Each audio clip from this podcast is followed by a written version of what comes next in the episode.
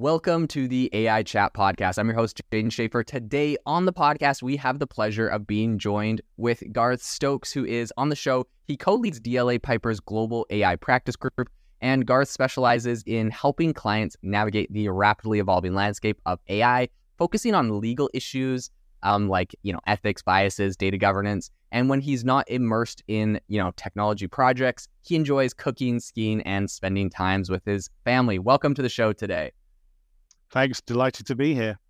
So, this episode is brought to you by Shopify.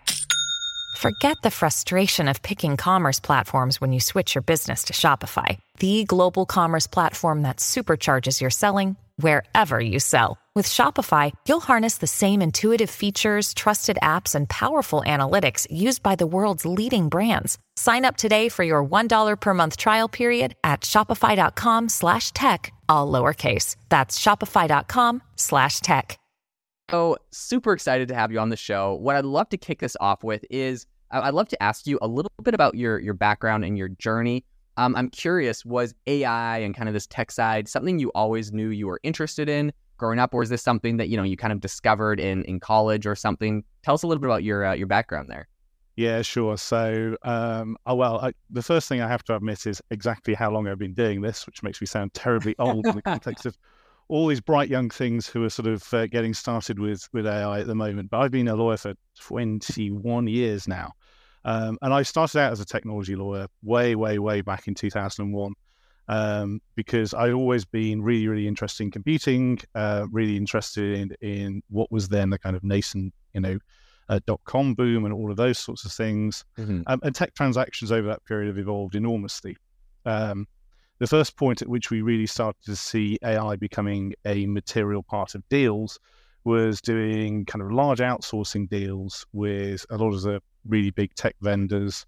Um, and we suddenly, in around about 2014 or so, started to see uh, various vendors starting to talk seriously about um, transformation projects and outsourcing involving AI in some form. Um, okay.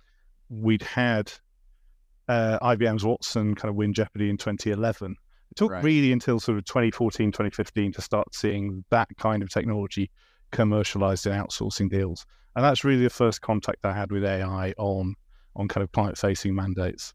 Okay, very cool. Super interesting. So of course you've had, you know, like you mentioned, a really um, incredible kind of career in this space. What kind of motivated you to co-lead DLA Piper's global AI practice group? Um, I, partly being super interested by the technology. So um, one of the things that led me to be a technology lawyer in the first place is I'm kind of a, a kind of turbo nerd as well as uh, as a lawyer. Okay. Um, and I could see the impact that lots of the technologies were starting to have very, very early on. Um, and the impact was going to be outside of, you know, the um, simplify, standardize, automate transformation journeys that, that outsourcing projects were typically on. I could sort of see that coming very, very quickly indeed. Mm-hmm. Um, we were then invited to get involved um, with a bit of advice for the UK's House of Lords um, around uh, a report that was published in around about 2017 called AI in the UK Ready, Willing, and Able. Uh, okay. Uh, that was the sort of the kernel of starting a much wider look at the AI landscape. And I started then reading lots and lots and lots of the uh, kind of arXiv.org uh, papers that were out at that time because there wasn't really a tremendous amount of user accessible commentary outside of the academic space. Okay. Um, and the timing was almost perfect because just as I was starting to do that, Google kind of published the uh, the seminal um, uh, "Attention is all you need" paper about mm. transformer models, and I spent a long time trying to get my head around that because uh, I'm a lawyer, not a mathematician. Um, but eventually, it started to penetrate, and I started to be able to have some uh, some conversations with some of our clients who were then looking at investing in um, AI organizations, some of our clients who were looking at building some of these tools themselves, um, and some of our clients who were um, uh, looking at you know whether or not these things were you know threats to their business model. So we started having mm-hmm. lots of okay. conversations uh, around around that time, and of course things just snowballed. Um, even by 2020, 2021, the people who were in the know could sort of see uh, see the tidal wave coming. And then Pandora's box was opened in November 22 when um, when ChatGPT just exploded onto the scene. Um, and so luckily we were we were already there with you know a, a global AI practice that had been going for um, for a couple of years by that stage. So thankfully, kind of caught that way. You're all yeah, you're all lined up for it. That's that's super awesome. Um, something I'd be you know curious to ask you with kind of the the background you have and whatnot. What are some of the common legal challenges you encounter when you're working on AI projects?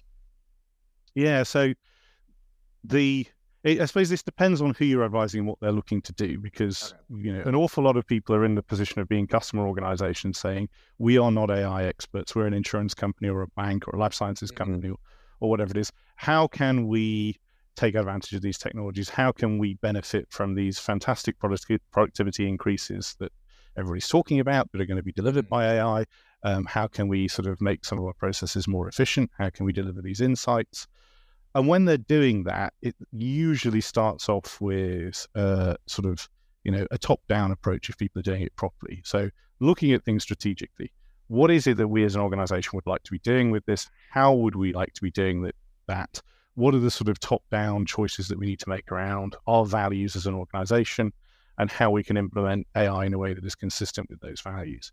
And so once you've got that strategic approach right, you can then move down to the kind of tactical layer of saying, okay how now are we going to convert that strategy into a series of policies, a series of governance frameworks, some committees that bring in all the stakeholders, um, contracts, etc., and then operationalize that because it's all well and good for someone like me to write into a, uh, an AI policy that um, we will do this ethically or we'll do this in a way that's unbiased.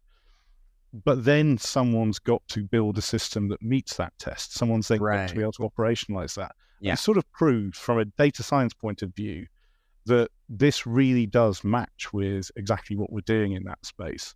And so that was a gap that I think DLA Piper um, had recognized relatively early. And one of the things that we've done is, in addition to building a series of legal experts who know what the kind of the nascent laws uh, are that affect AI around the world, because it's sort of, you know, evolving landscape, We've also got a series of kind of lawyer data scientists who are able to help kind of prove that the algorithms that are being put together prove that the you know models that are being trained and the data sets that are being to, used to train them do match up with those you know tactical level policy statements that say this will be mm-hmm. unbiased or this will be ethical etc um, and i think that's a that's a really important piece of the puzzle because too often there's a gap between the kind of operational layer and the tactical layer. Okay. Yeah, that, that makes a lot of sense, and uh, definitely sounds like something you know people people have to consider and uh, and to work into their strategies. Something else I'd be curious about asking you about is, you know, a lot of people kind of mentioned the importance of, um, you know, upfront data work. In your, based off what you've seen, what are some of the best practices for data governance and AI projects? You know, specifically when we're looking at that, the risk side of it, um, that I'm sure you deal with, you know, in, in, the legal front. Yeah, and there's an awful lot to that because yeah. there's sort of um, there's the data governance in relation to the organization's own data. So um, there are already, and there have been in many, many different parts of the world, a series of legal frameworks that govern how you have to kind of collect and use uh, data for various different purposes. So some of that will be kind of uh, personal data or, or uh, PII type mm-hmm. uh, rules and regulations that exist in various different parts of the world. And an awful lot of what organizations, particularly enterprise customer organizations, want to do with AI tends to involve processing personal data in some way anyway. Mm-hmm. Um, there's then also a whole series of laws and regulations that are sector specific to some extent. So if you're doing AI in life sciences, you've got to make sure that you're complying with all of the various different regulations that exist in that space. And you're likely to end up building something that is you know a software medical device in regulatory terms in some sense. Or if you're deploying it in the financial services sector you've got to make sure that you're complying with all of the oversight and control regulatory frameworks that exist in, in that sector and so on and so forth. Mm-hmm. so there's there's how you control your own data and that's a that's a big challenge. But at least organizations feel like that's their own. They own the ip in relation to it. They're confident as to its sort of veracity. They may have the mother of all tidy up jobs to do if they're honest in relation to sort of uh, actually right. getting that data in, into into good shape. But that's their data, and they yeah. sort of feel like they can put their arms around it. The challenge with AI is that we're also seeing people coming along and saying, well, now I can use these pre-trained tools that exist in the world. Some of those are, you know, uh, accessed via APIs because they're controlled by some of the, you know, big name AI providers. Um, increasingly, we're also seeing people being very, very excited about some of the open source and open access um, uh, large language models that are out there that they can then host and run themselves. But the question in relation to all of those things is okay, great, but how much visibility do I have in relation to those sorts of uh, tools? How much confidence do I have in in how those are going to be used? And so it's really about sort of data governance in terms of your own data, um, understanding what the potential data landscape risk is in relation to those pre-trained models, and ideally putting it together and doing something that allows a kind of best of both worlds solution. And that might be prompt engineering or, you know, using existing large language models to kind of allow you to talk to a document or talk to a document set or something of, of that type. There's a lot of mm. solutions in that space.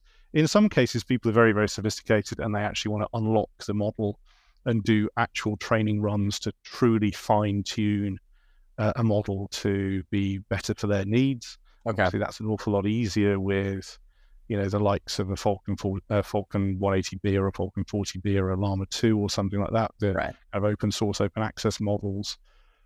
That kind of training is is a lot easier. There are solutions out there from the enterprise players that allow a kind of uh, fine tuning layer on top of a locked large language model uh, to be developed as well. But that's that's an area of an awful lot of interest for the for the more sophisticated organizations who are saying, how can I have the best of both here? I feel mm. really confident about my ownership of this data. I feel like I can contractually get comfortable with the risk that exists around some of this other data, or I can take one of these models and host it myself and do fine tuning runs and feel confident about the, the, the quality and ownership of, of that model. And that allows me to then feel good about the the situation I find myself in and the risk that I've got around that data landscape. Okay.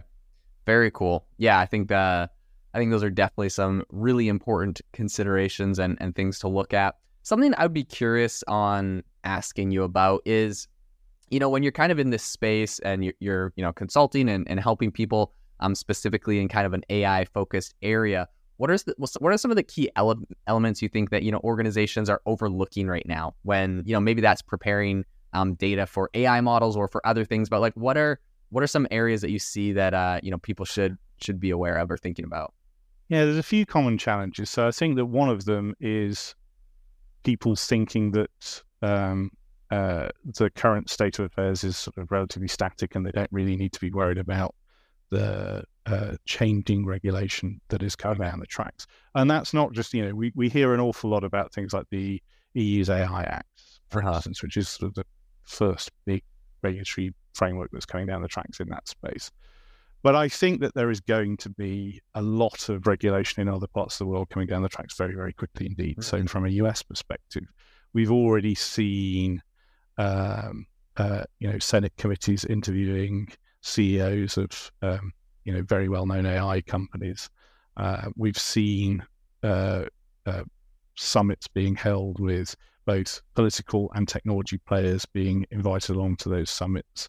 We've seen lots and lots of industry commentary around the need to give reassurance to customers around some of these sorts of things. And some of the big players have even gone so far as to come out with, you know, uh, statements that are intended to give comfort around IP issues or statements mm-hmm. that are intended to give comfort around um, uh, data issues or, or, whatever they might be. So th- there's a there's a tremendous amount of changing regulation there, and that I think means that you know large customers can sort of take where they are now and look to the future. And if you're a provider, and we work with an awful lot of the um, uh, foundation model uh, providers and, and uh, organizations that are, that are building these things as well, it's important to sort of be able to have conversations both in public and sometimes, you know, uh, via other channels to sort of try to have some degree of sensible dialogue around the direction of travel with regulation. Wow. Because you and everybody that you might potentially consider as a customer in future are going to get caught by this stuff. So I think that being prepared for what's coming is a really, really big part of this. And the organizations that are ahead of the curve there are the ones that will, you know, save money and not have to do reme- remediation jobs in future. And they will, you know, they're baking in benefits today that they'll be able to continue to get the benefit of in an even more accelerated form tomorrow.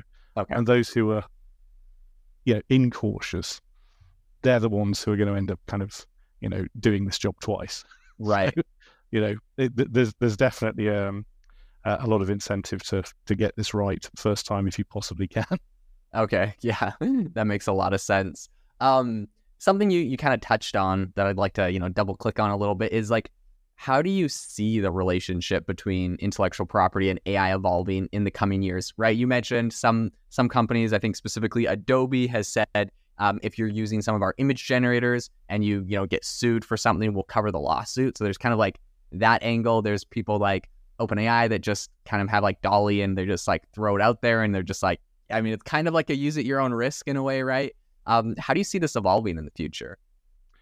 It's a really interesting one because there's obviously a, a lot of um, uh, cases being pursued in various different forums at the moment. So we've got a few examples of class action suits that are out there, particularly in the United States, mm-hmm. where people have made you know a whole series of different claims around the extent to which copying may or may not have happened um, in relation to uh, training materials that are alleged to have contributed towards uh, various different training models. And I, you know, there is, I think, a degree of of naivety amongst some of the people who are looking at these questions at the moment. And I kind of touched on this at the beginning, trying to get to the heart of exactly how these systems work and what it means to train an AI and what an, AI model actually is in terms of the collection of weights and biases mm-hmm. that make it up. These are not familiar concepts for lawyers who are more used to the sort of um, uh, you know technology uh, uh, copyright litigation cases that are sort of more akin to Napster and sort of you know mm-hmm. out and out out and out piracy of of uh, uh, of large volumes of, of, of media. The other complicating factor is that actually these are cases that in some instances are being brought against organizations that are both AI model providers on the one hand and rights holders in their own right on the other hand. So there's a there's a massive incentive actually for a lot of these big organizations to get things right from an intellectual property perspective. So I'm really, really interested to see how some of these cases will play out because I don't think it's going to be very, very clear cut. I think there's going to be a lot of um, interesting decisions by people who probably need to be brought up the curve fairly quickly in you know, education around how these things work in order for you know judges to hear the cases properly and to sort of have the facts at their disposal when they're making these decisions. And then we've also got some cases out there where we've got you know large rights holder organizations pursuing claims.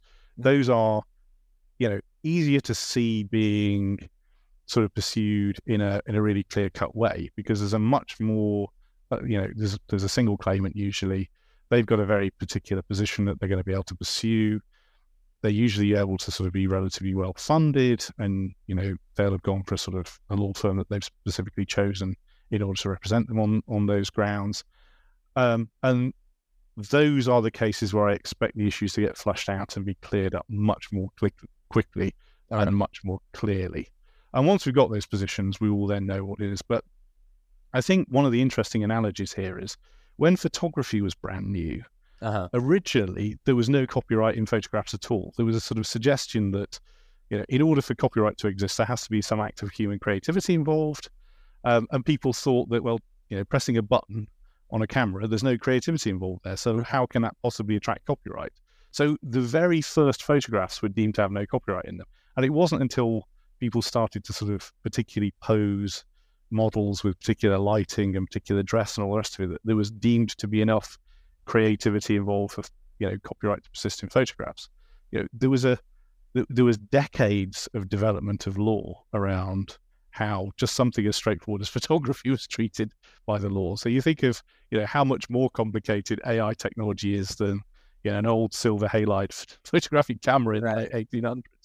It's going to take some time for the law to settle down in these areas, and it's not going to be clear cut.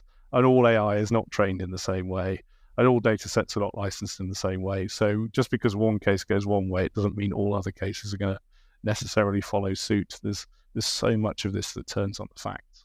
Yeah, I think it's such an interesting space because you know I definitely feel like there's this kind of idea of like ask for forgiveness, not permission. People are just you know blasting out these AI models that they've scraped the entire internet for. And I'm sure, like, yeah, in in the future, some people will criticize that, or it'll be interesting to see how that evolves.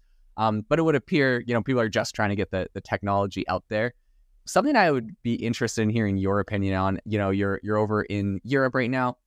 What are like what role do you think you know regulation is going to play in the future of AI, especially in terms of data and ethics and all this kind of stuff? Of course, like you mentioned, um, the EU is one of the first places that is kind of putting forth a AI regulatory framework right now. Um, this is definitely something we're talking about over here in the United States. But what if you could make a prediction? How do you think that's going to kind of shake out? How do you think this is going to get rolled out? Yeah, and this is one of the this is one of the nice things that you know the fact that I'm able to have these conversations with colleagues in you know the United States or in Southeast Asia, we get to kind of compare and contrast what's going on in different parts of the world. And so one of the things that I've been saying for a little while around this area is you can see the European mentality um, of uh, you know, let's go for control and regulation as the method to control these nascent technologies in the first instance.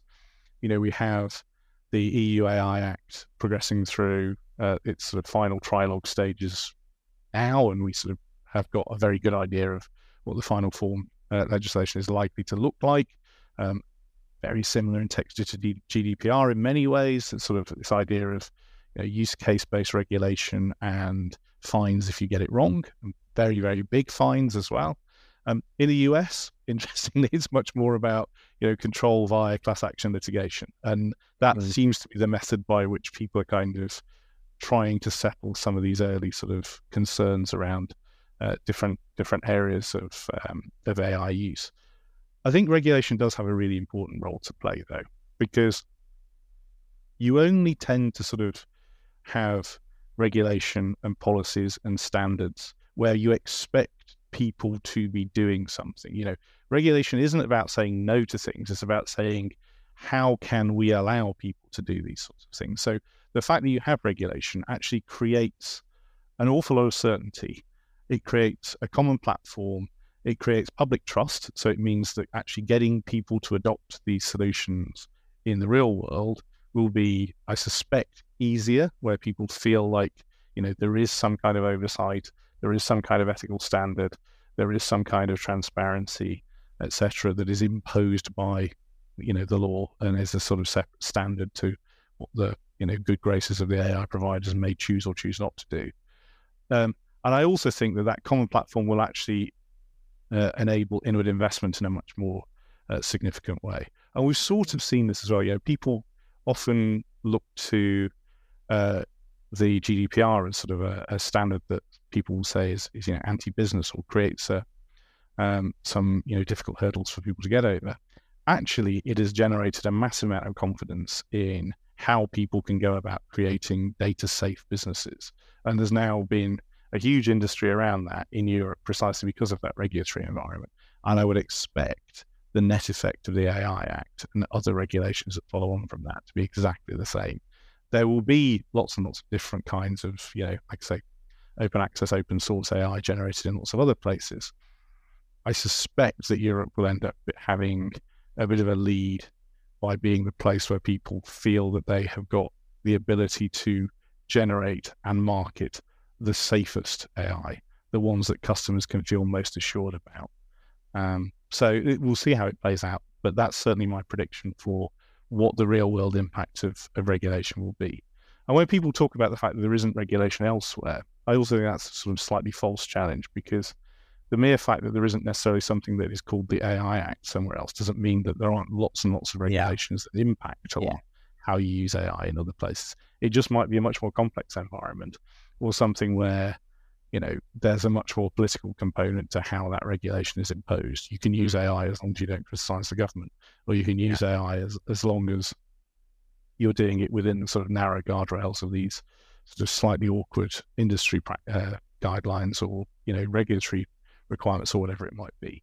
So that horizontal regulation will also create some some much needed clarity across lots of different regulatory environments. It will be easy to go from, you know, using an AI model in healthcare to financial services to media and sport or something like that in Europe in a way that, you know, in the UK, which is looking at sector based regulation, or the US, which is also looking at sector based regulation, going from reusing an AI in financial services to insurance, which is very similar but separately, separately regulated, or life sciences, which is very differently regulated, mm-hmm. that would be mm-hmm. a real challenge. That would be that would be a lot more difficult potentially.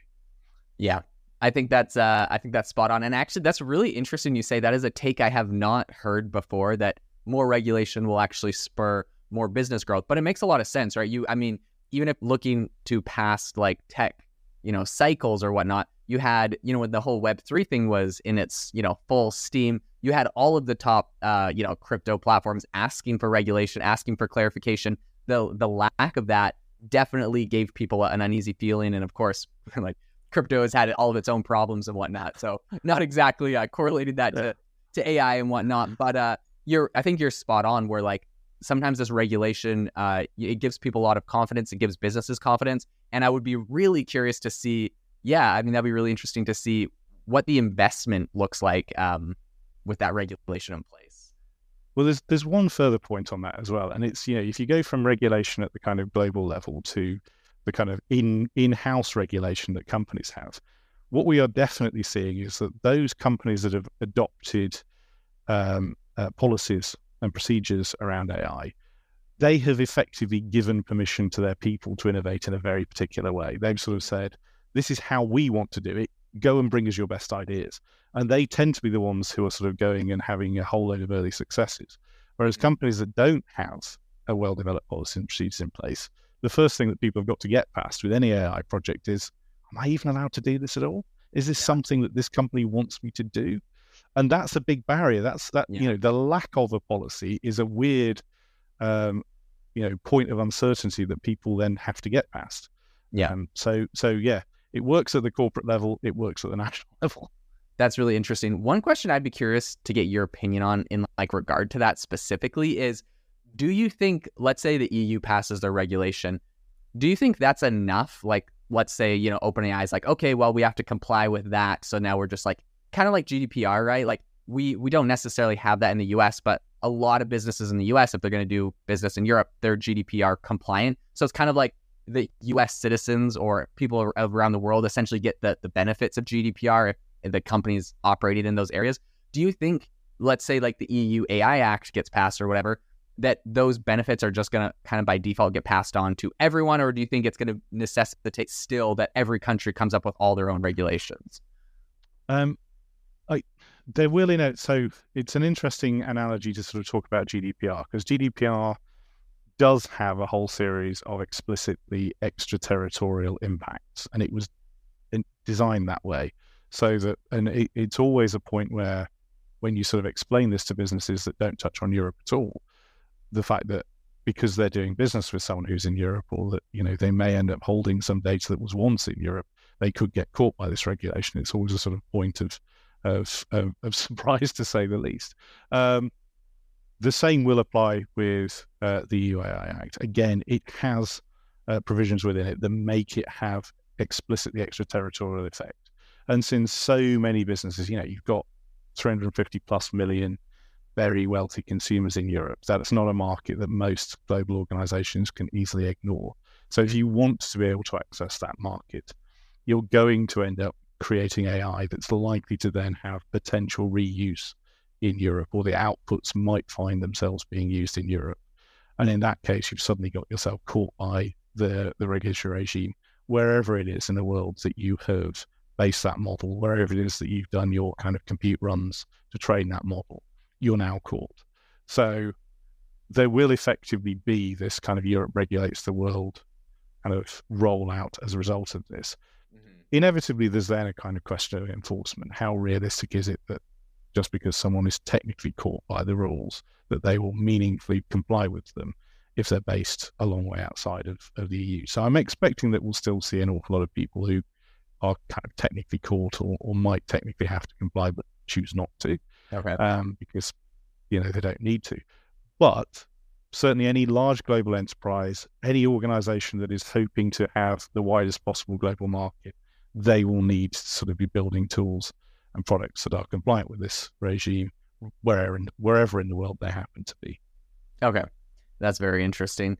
Hey, it's been incredible to have you on the show today. As we wrap up, I would love to get maybe one piece of advice from you that you feel like you could give to um, people that are looking at implementing AI, working in this space, um, maybe corporations. What's one piece of advice you feel like you could could give to these people that are that are looking at this?